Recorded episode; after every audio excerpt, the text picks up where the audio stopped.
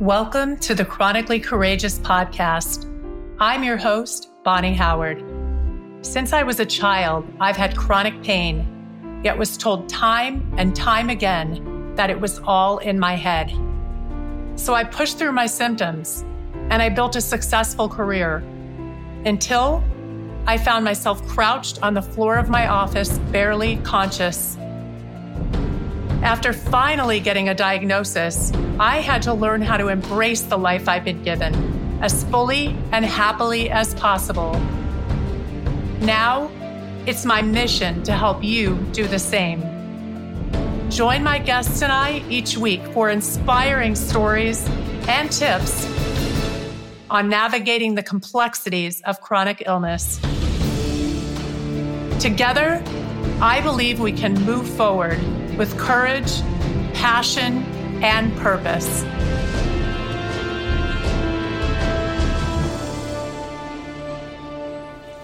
Hello, everyone. Welcome back to the Chronically Courageous podcast. I'm your host, Bonni Howard.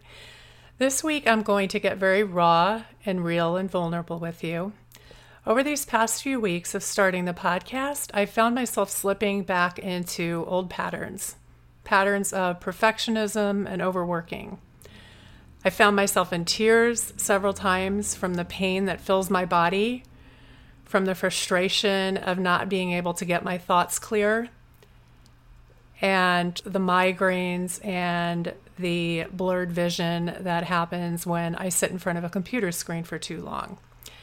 Along with that, I've had a couple of new medical complications arise over the past few months and they've taken a toll on me both physically and emotionally. So I found myself some days unable to get out of bed and fighting the urge to pass out when I stand up for more than a couple of minutes at a time.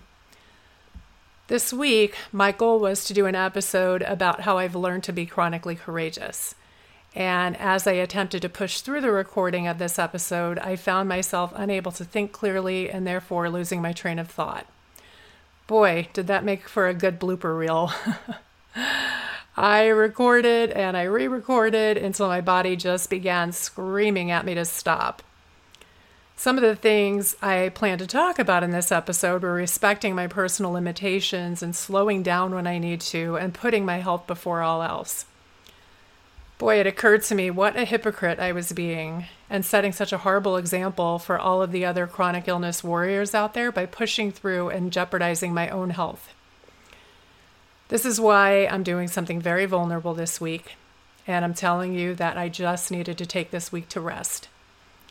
I'll be having a couple of MRIs and another not so fun test this week to try to get to the bottom of these recent new developments with my health, and of course, I will keep you posted. I always want to be 100% open and honest with all of you. After all, I'm chronically ill just like you are, and we all know the unpredictability that comes with that. I mean, we may look fine on the outside, but this stuff is real. And I think that by admitting to everybody and to myself that I just wasn't able to do it this week, I, I really hope that this sets an example that allows you all to feel when you need to, to take the time to rest and renew and focus on your health. I fully intend to be back next week with an, a new episode.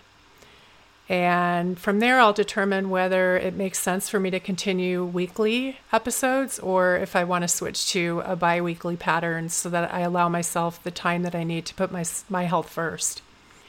I also want to make another announcement before I leave you, and that is that May is Ehlers Danlos Syndrome Awareness Month, otherwise known as EDS. EDS is a genetic connective tissue disorder that I was diagnosed with a year and a half ago. Connective tissue is found in every part of your body your teeth, your skin, all of your organs. And when it doesn't perform properly, all kinds of things go wrong. It's the reason for my chronic pain that I feel every day. It's the reason for many surgeries I've had, including a spinal fusion, a hip replacement, gum grafting, multiple dental surgeries. And it's also the reason why sometimes I just can't get my mind together and get the right words to express myself like I experienced this week trying to record the podcast. It's why I feel extreme fatigue and some days just have to resign myself to laying in bed.